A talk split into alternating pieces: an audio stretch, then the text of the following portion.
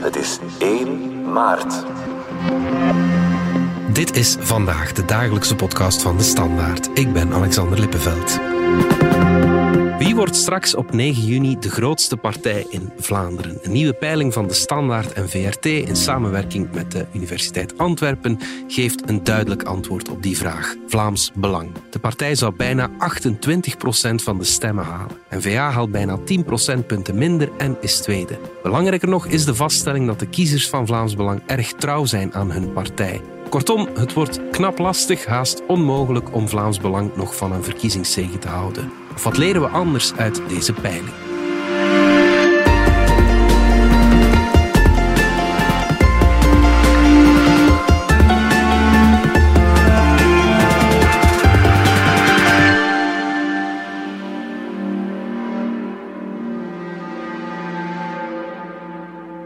Professor Stefan Walgraven van de Universiteit Antwerpen. Jij deed samen met Jonas Lefevre het jaarlijkse onderzoek De Stemming van de Standaard en uh, VRT. Voor we in de resultaten duiken, een waarschuwing natuurlijk. Een peiling voorspelt niet, maar zegt hoe de kiezer nu denkt. En ook een waarschuwing, veel mensen weten het nog niet. Hè? Klopt. En we zien zelfs dat het aantal mensen dat het nog niet weet, in vergelijking met de stemming van vorig jaar, zelfs is toegenomen. Significant. Okay. Dat betekent dus dat de onzekerheid in 2024, net voor de verkiezingen, groter is dan de onzekerheid die er in 2023, lang voor de verkiezingen, En dat is eigenlijk een merkwaardig fenomeen. Je ziet dat hmm. meer mensen het nog niet weten, dat is ongeveer 10%. Er zijn dus meer twijfelaars bijgekomen. Ja. Dat is één factor van onzekerheid. En dan heb je natuurlijk, maar we komen daar wellicht straks op terug, heb je ook nog het feit dat heel wat kiezers die wel een partijvoorkeur uitspreken, want we dringen ook een beetje aan in dat soort onderzoek, dat ongeveer 7% daarvan zegt dat ze wel een partijvoorkeur hebben, maar nog helemaal niet zeker zijn dat ze ook op die partij gaan stemmen. Dus alles tezamen, als je die twee dingen optelt, denk ik dat 17%, dus een zesde van de kiezers, eigenlijk zegt van, goh, het kan nog alle kanten uit. Wat, wat veel is, ja. stel je voor dat die 17% in één richting gaat, dan kan, uh, wie weet, Groen plots de grootste partij van Vlaanderen worden. Hè? Of, ja, of, of, of, Vlaams Belang. Dus het is echt relatief wat te doen. Het is relatief, maar bon, we gaan dan over vijf op zes van de Vlamingen spreken. Dat is al niet uh, onaanzienlijk natuurlijk. Laat ons eens vergelijken met het verkiezingsresultaat van 2019. Want vergeleken met dat resultaat van toen zijn alle verschuivingen die we bespreken statistisch relevant. Er is natuurlijk een, een foutenmarge, maar we zien wel heel wat uh, belangrijke veranderingen. Hè? Ja, we zien grote veranderingen. Hè. Dus uh, je zegt dat eigenlijk van de eerste versie van de stemming, dat die verschuiving van 2019, en dat is normaal ook elk jaar groter worden. En nu zitten we echt met grote verschillen. En de belangrijkste vaststelling is zonder twijfel dat Vlaams Belang in 2019 nog de tweede partij nu comfortabel, volgens deze peiling met een grote voorsprong, de grootste partij is van Vlaanderen. En sinds 2019 hebben we die partij nog nooit zo hoog gepeild. Hm. Ons vertrouwen in deze resultaten wordt ook versterkt door het feit dat we dat jaar na jaar zien toenemen. Hm. Als dat nu iets is, als je, eh, je hebt een tijdreeks en heb je plots een blipje naar boven of naar beneden, dan zeg je van oké, het zou een puur statistisch toeval kunnen zijn, maar wij denken dat dat niet zo is, omdat het consistent is. Tweede belangrijke vaststelling is dat de NVA en Vlaams Belang, die in het begin, vlak na de verkiezing van 2019, eigenlijk in een soort nek-aan-nek race zaten, dat dat nu ook wel echt, die strijd is beslecht. Dus de teerling is duidelijk aan de kant uh, van het Vlaams uh, belang gevallen op dit moment. En dus zelfs als je rekening houdt met de foutenmarges, dat is voor elke partij een procent, twee of drie naar boven en naar beneden. Dus wij peilen een punt tussen die foutenmarges. Zelfs als je naar die foutenmarges kijkt, kunnen we met redelijk zelfvertrouwen zeggen dat Vlaams Belang op dit moment de grootste partij van Vlaanderen is. Ja, met bijna 28 procent. Klopt. 28 procent. Dat zou betekenen, in 2003 of 2004 heeft die partij een keertje bijna 25 procent gehaald. Dat zou betekenen dat het, het Vlaams Belang op haar hoogste score ooit zit. Ja, ja, ja. en N-VA staat dan op een ja, historisch lage score, kunnen we bijna zeggen. Uh, net geen 20 procent. In geval van het N-VA is het moeilijk over historisch te spreken, omdat die partij nog niet zo lang historie heeft. Maar in ieder geval, sinds de grote doorbraak van de partij, ja, dat, dat is een slechte score. En dat is de partij die de, de leidende kracht is in Vlaanderen. Ja, die wordt eigenlijk gepasseerd door, uh, door Vlaams Belang op dit moment. Als je die twee percentages van Vlaams Belang en N-VA optelt, 27,8 voor Vlaams Belang en 18,9 voor de N-VA, dan zitten ze al bijna 46 procent. Wat geen meerderheid is, geen meerderheid van de stemmen. Maar bij zetelverdeling is het zo dat de grootste partij altijd bevoordeeld wordt. De manier waarop bij ons stemmen worden omgezet in zetels bevoordelen de grote partijen. Aangezien dat om de twee grootste partijen gaat, zullen die meer zetels dan stemmen halen. En mijn vermoeden zou zijn, als deze uitslag gereproduceerd wordt in elke provincie, dat ze onder hun twee de meerderheid zullen halen in Vlaanderen, dus voor het Vlaams parlement. Hoe doen andere partijen het? Eigenlijk kun je zeggen dat van alle partijen dat een andere grote winnaar eh, de PvdA lijkt te worden. Die partij zou rond de 10% kunnen scoren, terwijl die partij eigenlijk het kleine broertje was in Vlaanderen. Dat lijkt uit onze peiling niet meer het geval te zijn. Dus die twee radicale partijen, zowel aan de rechterzijde als aan de linkerzijde, eh, zien groeien. En bij alle anderen is er verlies met tien verstanden dat het bij vooruit natuurlijk een verlies is ten opzichte van vorige peilingen. Hm. Vooruit gaat er nog steeds uh, stevig op vooruit als je vergelijkt met de verkiezingen van 2019. Nog altijd significant beter. Maar het elan dat ze hadden door, door Conor Rousseau, door of dankzij Rousseau, dat is, dat is moeilijk om dat echt uh, te bepalen, schijnt wel een beetje gebroken te zijn. Hm. Voor de rest zie je dat de CD&V er duidelijk op achteruit gaat, maar het ergste leed lijkt geleden te zijn ik denk twee of drie eh, de stemmingen geleden peilden ze nog een heel pak lager. Dus CD&V heeft zich boven de 10% gehesen. In ieder geval in de voorspelling die we doen. Mhm. En heeft dus misschien een verlies tegenover 2019, maar een winst tegenover vorige peilingen, tegenover onze eigen peiling. En Open VLD is eigenlijk de partij die op dit moment, eh, toch de partij die de premier levert. Een leidende partij is de partij die het eh, van de traditionele partijen zeker het slechtste doet. Hij zakt van 13,1 naar 9 procent en herpakt zich niet. Dus dat zou betekenen dat de partij van de regeringsleider minder dan 10% scoort. Mm. Ik denk niet dat er een land is in Europa uh, waar dat het geval is. Als dat zo zou zijn. Dus dat is eigenlijk voor de leidende regeringspartij toch wel uh, bijzonder laag. Maar er is geen verdere daling ten opzichte van 2023. We zien niet dat er in 2024 slechter zou geworden zijn. Dus uh, dat is misschien iets waar de OpenVLD zich op dit moment uh, aan kan optrekken. Maar het is natuurlijk uh, ja, het is niet zoveel. Optimism is a moral duty, zeggen de liberalen dan natuurlijk. Je hebt één partij nog niet gezegd als groen. Ja, groen. Groen zakte een tweetal procent op de verkiezing van 2019. Een tijdje geleden was er sprake van de kiesdrempel het lijkt er naar uit te zien dat dat geen probleem zal zijn. Of toch niet in Vlaanderen in zijn geheel. Uiteraard, met 8,2 in Vlaanderen zou het kunnen dat je eh, in West-Vlaanderen daaronder valt. Dat zou kunnen. Maar, maar het lijkt erop dat de partij verkozen, verkozen zal hebben. Partijen winnen en verliezen dus kiezers. Kan je iets zeggen over de verschuivingen van dat electoraat, waar al bijvoorbeeld Vlaams Belang zijn nieuwe stemmen en waar verliest Open VLD eh, het meeste stemmen? De manier waarop we dat doen is anno 2024 vragen aan mensen. Herinner je je nog op wie je in 2019 hebt gestemd? Hmm. Het antwoord moet je een beetje met een korreltje zout nemen. En op basis daarvan berekenen we dan de verschuivingen. We kijken waar de mensen van 2019 in 2024 terechtkomen. En je ziet, het meest markante is uiteraard de grote winst van het Vlaams Belang, dat die in zeer grote mate van N-VA komt. Dus die Vlaamse Belangkiezers zijn in grote mate ex-N-VA-kiezers van 2019.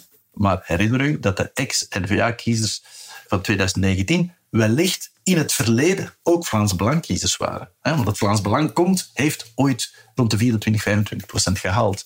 Maar dus je ziet dat die twee partijen eigenlijk communicerende vaten zijn. Dus uh, het Vlaams Belang haalt zijn grootste deel van de winst bij het N-VA. Ook een beetje van CD&V en Open VLD en vooruit. Dus de drie traditionele partijen. En eigenlijk zie je dat het Vlaams Belang aan geen enkele partij uh, verliest. Dus er is geen lekkage. Want natuurlijk, je moet op de kleintjes letten, op wat je hebt en wat er dan eventueel binnenkomt. En het is voortdurend schipperen tussen die twee. Hoe kan ik mijn kiespubliek behouden en nieuwe kiezers winnen? En Vlaams Belang is daar heel goed in geslaagd. Het is een heel trouw publiek. Dus bijna iedereen die in 2019 voor het Vlaams Belang stemde, doet dat, zegt dat ook in 2024 te zullen doen.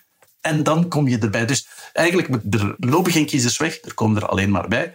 En als je er geen verliest, dan moet er maar weinig bij komen om eigenlijk eh, te groeien. Dat is wat we bij het Vlaams Belang heel sterk zien gebeuren. En dus de NVA, dat is dan eigenlijk het stemmenreservoir eh, van Vlaams Belang. Dat is, wij zien als we die tabel met die stromen tussen die twee vergelijken, veruit de grootste stroom. Dat is een stroom die drie, vier keer groter is dan de eerstvolgende stroom tussen twee partijen. Dus daar zien we eigenlijk een massale het is een beetje lastig om dat woord te gebruiken, migratie van de NVA eh, naar het Vlaams Belang. Die Ja. lekkage is er altijd geweest sinds 2019, maar die is nog groter geworden in 2024. Ja, dat moet eh, erg pijn doen natuurlijk voor NVA, kan ik me inbeelden. Goed, dit is een momentopname natuurlijk. Hè. Jullie hebben gepeild begin januari of de eerste helft van januari. Ik hoor de partijen met de zwakke peiling nu al zeggen alles kan nog veranderen in deze campagne, want het is nog 100 dagen eh, vandaag. Is dat ook zo? Alles lijkt mij een klein beetje overdreven te zijn. Er zijn dingen die nog kunnen veranderen. Maar gezien die tendensen doorheen de verschillende versies van de stemming altijd in dezelfde richting wijzen, hebben we tamelijk veel vertrouwen dat dit inderdaad de richting is waar de verkiezingsuitslag eh, naar tendeert. Maar er is natuurlijk stemzekerheid. Lang niet iedereen die zich op dit moment, hè, uit de 90% van de mensen die we het vroegen, die zich bereid waren zich spreken voor een partij, zijn eigenlijk zeker van die stem. Er zit daar nog wat twijfel. En we hebben rechtstreeks naar die stemzekerheid eh, gemeten, waar we gewoon zeggen van kijk, je hebt je uitgesproken voor pakweg P van de A. Hoe zeker van 0 tot 100% ben je dat je ook effectief voor die partij zal stemmen? En dan blijkt dat gemiddeld over alle electoraten heen ongeveer 7% van de mensen zeggen dat ze minder dan 50% zeker zijn dat ze voor die partij gaan stemmen. Wat dus betekent dat je daar met een marge zit. Maar je kunt dan ook gaan kijken welke partijen er het meest zeker al zijn van de kiezers die nu zeggen op hen zullen stemmen. En daarin zie je dat Vlaams Belang en N-VA relatief zekere kiezers hebben en dat Open VLD relatief onzekere kiezers heeft. En we doen dat door dat rechtstreeks te meten, hè, door te vragen van eh, hoe zeker ben je. En bijvoorbeeld Vlaams Belangkiezers zeggen gemiddeld dat het 86% zeker is dat ze voor die partij zullen stemmen. 86, dat komt verdraaid dicht bij de 100%, wat dus absolute zekerheid is. Bij de NVA zitten ze eh, aan 82%. De laagste score daar is bij de Open VLD-kiezers, die 71% zeggen. Dus dat is een beetje ironisch. Open VLD is al veel kiezers kwijt, hè? zeker ten opzichte van de verkiezingsuitslag. Maar dat overblijvend electoraat is bovendien nog eens onzeker van zijn stem, of relatief onzeker van zijn stem, in vergelijking met andere eh, electoraten. En die andere partijen zitten daar eigenlijk een beetje tussenin. Dus als je kijkt specifiek naar die Open VLD-kiezers, zijn er 16% daarvan zegt dat ze minder dan 50% zeker zijn. Dat wil zeggen van dat electoraat van de, dat eigenlijk opnieuw een zesde van het Open VLD-electoraat dat er nu is, even goed, want ze zeggen 50% en minder, even goed op een andere partij kan stemmen. Ja. De partij is gewoon in, in de predictie die we doen niet in goede doen, maar als je dan die zekerheid en die onzekerheid erbij neemt, ja, dan wordt het beeld natuurlijk nog wat donkerder. Laat ons eens verder inzoomen op die relatie tussen NVA en Vlaams Belang, of die correlatie, om het op wetenschaps eh, te zeggen. Ehm, kan NVA nog kiezers terugwinnen van Vlaams Belang? Wel, dat potentieel zit hem daar natuurlijk nog. Hè? Net zoals de NVA in het verleden een stemmenreservoir was voor Vlaams Belang, zie je dat de mensen die nu bij Vlaams Belang zitten, dat die in grote mate zich kunnen inbeelden om voor de NVA te stemmen. Dus het is wel degelijk zo dat er nog een groot stempotentieel van de NVA bij het Vlaams Belang zit. En als je daar eh, echt op inzoomt, dan zie je zelfs dat dat potentieel nog iets groter is dan omgekeerd. Dus er is een groter potentieel voor de NVA bij huidige Vlaams Belangstemmers dan omgekeerd. Dus de NVA heeft meer te winnen bij Vlaams Belang dan omgekeerd. Er zijn stromen in beide richtingen, potentiële stroom, maar de, stroom, de mogelijke stroom is groter van Vlaams Belang dan NVA. En je ziet ook dat de onzekerheid bij die Vlaams Belangkiezers die in het potentieel van NVA zitten, groter is dan omgekeerd. Dus het lijkt erop te wijzen dat tijdens de campagne die twee partijen kiezers zullen blijven uitwisselen. Maar zoals het er nu naar uitziet, is de kans groter dat er nog kiezers van Vlaams Belang naar NVA gaan dan omgekeerd. Ja. En hoe moeten ze dat dan doen? Wel, het is niet door over migratie te praten. Dat thema is helemaal vastgeplakt uh, aan het Vlaams Belang. Dat moet je ten alle prijs vermijden. Je ziet dat ook als je kijkt naar die potentiële kiezers en die echte kiezers, dat het hier over het economisch thema gaat, over staatsschuld en begroting, het huis op orde brengen, dat dat iets is wat N-VA-kiezers veel meer aanspreekt dan uh, Vlaams Belangkiezers. En dat betekent uh, het idee van goed staatsleiderschap of het idee van...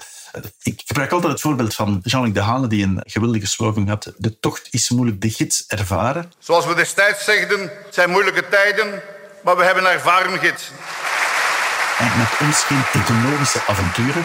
Of Louis Toubak die ooit met zijn tronie in de camera blikte en zei uw sociale zekerheid Dat idee van, van welvaart garanderen, van geen avonturen, dat lijkt mij de strategie van de NVA te zijn tegenover het Vlaams Belang. Nu, merkwaardig genoeg is dat ook de strategie van Open VLD, uiteraard. Omdat zij de huidige premier leveren en ook van dat, van dat goed bestuur van het land uh, een punt zullen maken. Maar dus eerder dan het thema van het Vlaams Belang achterna te lopen, denk je dat de NVA over zijn eigen thema's moet praten. En economisch is een renommee en een issue ownership helemaal niet zo slecht. En je ziet dat ook al volop gebeuren. Je ziet volop dat de, Wever eigenlijk nauwelijks spreekt over migratie. Hè. Franke doet dat wel, maar de Wever spreekt er nauwelijks over. Het gaat voortdurend over de, ja, de lamentabele socio-economische prestatie van de, van de federale regering en, en de goede prestatie van de Vlaamse regering, maar dat er dan geen schuld is en dat die wel zijn geld goed beheert. Dus ik denk dat de NVA dat al volop doet, die economische ja. Ehm, ja, verantwoordelijkheidsstrategie te volgen. En ik denk dat dat the only way is. Ja. Mhm, mhm. Je haalt uh, Bart de Wever aan, de voorzitter. Hij blijft de meest populaire politicus van Vlaanderen. Hij is dat al jaren. Zijn er nog eh, dingen in die populariteitspool van meest populaire politici die opvallen? Ja, heel opvallend is natuurlijk het verhaal van Conor Rousseau. Conor Rousseau had zijn partij echt op sleeptouw genomen, het aan de haren uit het moeras getrokken. En ja, heel zijn, uh, ja, wat er in Sinterklaas is gebeurd en zijn geleidelijke dramatische val van zijn troon heeft ook zijn populariteit enorm geschaad. Dus op de vraag die wij stellen, door wie voelt u zich op dit moment het best of het meest vertegenwoordigd? Vorig jaar was 10%, dus ze mogen één politicus noemen. 10% van de Vlamingen zei Conor Rousseau. Op dit moment is dat in één klap naar 2,6 gegaan. Dat is een zeer sterke, significante daling. Dus Conor Rousseau heeft enorm veel aan populariteit ingeboet. En zijn partij in de peiling een drietal procent. Nogmaals, mhm. niet significant, maar wel echt duidelijk. En af, de tendens naar boven duidelijk afbrekend. Dat kan bijna niet anders dan aan de, de persoonlijke val van uh, Conor Rousseau liggen. Natuurlijk, hij komt nog steeds op de vierde plaats in dat lijstje. Wil dat dan zeggen dat hij ja, wel best opkomt in, uh, in juni? Ja, en, en nog meer. Conor Rousseau was ook geen politicus meer op het moment van de bevraging. Dus je zou eigenlijk zeggen, door wie voelt u zich het beste vertegenwoordigd? Dan verwacht je dat mensen een politicus noemen. Op het moment van de bevraging was zo geen politicus meer, want hij had al zijn mandaten opgegeven. Ja, het, het is natuurlijk nog altijd iets. Hè. Hij is niet volledig van de kaart geveegd. Maar ik denk dat het idee, eh, wat hij zelf ook al verschillende keren gezegd heeft, dat zijn eigen eh, misstap zal blijven vastplakken aan de partij en aan hem. En dat zo snel na de feiten opnieuw in de politiek stappen. En dus dat idee, die zweem van racisme die rond hem hangt. En dat ook zijn partij moeilijkheden zal brengen. Ik denk dat de partij dat risico niet zal nemen of, of best niet zou nemen. Omdat je, je het, zal voortdurend een issue blijven. En, en, en is uiteraard een heel groot talent, maar zo snel al terugkeren, zonder een soort ontluizingsperiode en een verkiezing te laten passeren, lijkt me wellicht te snel. Maar goed, ik ben niet degene die beslist. Ik ben, ben zeer nieuwsgierig wat de partij zal doen.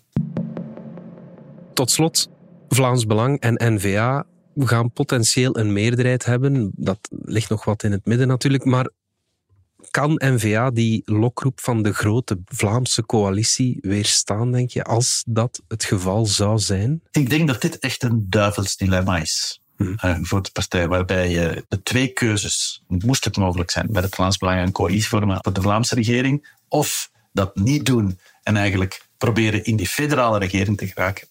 Ik denk dat dat een duivels dilemma is voor de partij. Want natuurlijk, als je met het Vlaams Belang een Vlaamse regering maakt, dan kom je in de federale buitenbaan, zonder twijfel. Voorstalige partijen gaan niet met een NVA in zee willen gaan die uh, Vlaams samen met het Vlaams Belang regeert. Het zou zelfs kunnen dat heeft Conor Rousseau ooit zelfs gezegd. Als het Vlaams Belang door de NVA wordt binnengehaald, dan weigeren wij nog met de NVA samen te werken, ook lokaal. Wat dus betekent dat de partij zelf ook riskeert eigenlijk in een soort buitenbaan of een soort stigma terecht te komen. Dat is de ene kant van het verhaal. Nu, het voordeel van dat scenario is natuurlijk dat je, hoe zal ik zeggen, de polarisatiestrategie, eh, het, het België-barst-tactiek kunt toepassen, omdat je dan een vijandige Vlaamse en federale regering krijgt, waar dat er geen enkele partij in beide regeringen zit, en ja, Vlaams Belang, hmm. zijn dan eigenlijk de vijanden en kunnen binnen instituties oorlog maken met de federale regering en laten zien dat België niet werkt. Dat is, dat is de ene strategie. Hè. Dat is een, eh, ja, eh, Marxisten zouden dat de absolute verellending noemen, de absolute ellende, en laten zien dat het niet marcheert.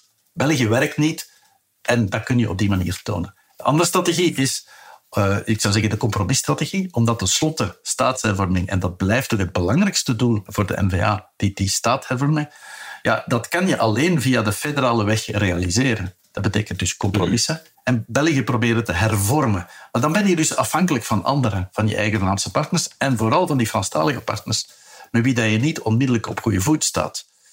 Dus dat zijn de twee. Ja, dus ofwel op korte termijn niets realiseren, denk ik, qua staatshervorming, door Vlaams Belang en de Vlaamse regering te doen. Dan laat je zien voor de volgende verkiezingen, dan zal de grote kladderadatje pas in 2029 zijn. Hè? Omdat je dan zult kunnen laten zien van kijk, we hebben het geprobeerd en het is duidelijk dat België niet werkt. Uh, ofwel proberen in deze legislatuur iets te doen, uh, of, of na de verkiezingen. Ja, maar dan ben je afhankelijk van anderen. En dat is echt een duivels dilemma. En je moet ook kijken naar wie die N-VA-politici zijn. Ze hebben de partij gesticht. De grondleggers zijn nog altijd de, de, centrale figuren. Die hebben de partij tot de grootste partij van Vlaanderen gemaakt. En op dit moment eigenlijk communautair geen deuk in een pakje boter geslagen. En nu, ja, en, en die, ik zal niet zeggen dat die generatie op zijn einde is, maar die zit er al twintig jaar. Die willen dat, dat, ze waren lang de grootste partij van Vlaanderen, willen dat ook omzetten in iets tastbaar. Mhm. En dus het is ook zo'n beetje een last resort. Nu moeten we de forcing voeren. Nu moet het gebeuren. De Wever heeft al verschillende keren bij de volgende verkiezingen, dan zal het pas echt gebeuren. Het zal redelijk ironisch zijn als je in 24 zegt, ja, maar het is pas in 29 dat we de rekening zullen maken. En dus, ja, die frustratie is natuurlijk een belangrijk element in dat enorme dilemma waar de NVA mee zit. En je hebt ook de verdeeldheid binnen de partij. Dus mhm. wat, wat is, je, hebt, je hebt niet alleen de strategie uh, naar, naar toe en, en België barst, maar je hebt ook de afweging van hoe zullen de eigen kiezers daarop reageren.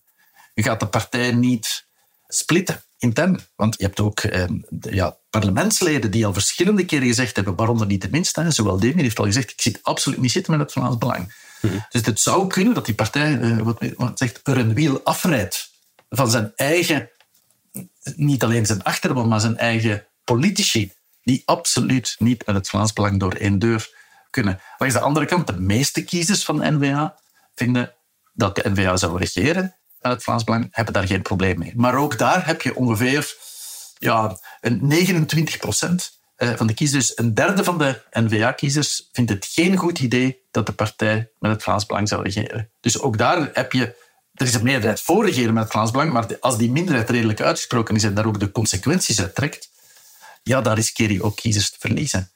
En dus ik, ik zou echt niet weten wat er zal gebeuren. Nee, ik denk door het feit dat het Vlaams Belang groter is geworden dan de NVA, hè, denk het belangrijkste besluit van onze peiling, dat dat de kans dat we een Vlaams Belang-NVA-coalitie zullen krijgen van de Vlaamse regering vergroot en niet verkleind. Omdat ik denk dat het idee van de Vlaamse democratie heeft gesproken en wij moeten luisteren naar de Vlaamse kiezer en dus het Vlaams Belang mee aan boord namen, veel sterker is. Dus de, de legitimatie om het Vlaams Belang op te nemen in de Vlaamse regering is denk ik heel veel groter geworden. Dus ik denk dat hmm. deze uitslag is ironisch, maar ondanks het feit dat de N-VA kleiner is geworden dan de Vlaams Belang, de kans dat Vlaams Belang en N-VA samen een coalitie maken, Vlaams, groter is geworden. Ja, ja, ja goed. Het wordt toch nog spannend, eh, denk ik. Eh. Politiek is altijd spannend. Professor Stefan Walgraven, dankjewel. Dit was vandaag de dagelijkse podcast van de Standaard. Bedankt voor het luisteren. Volg ons op je favoriete podcastplatform of download onze app DS Podcast. Daar beluister je ook al onze podcastreeksen en werk van andere makers. Alle credits van deze aflevering vind je op standaard.be/podcast. Reageren kan via podcast@standaard.be.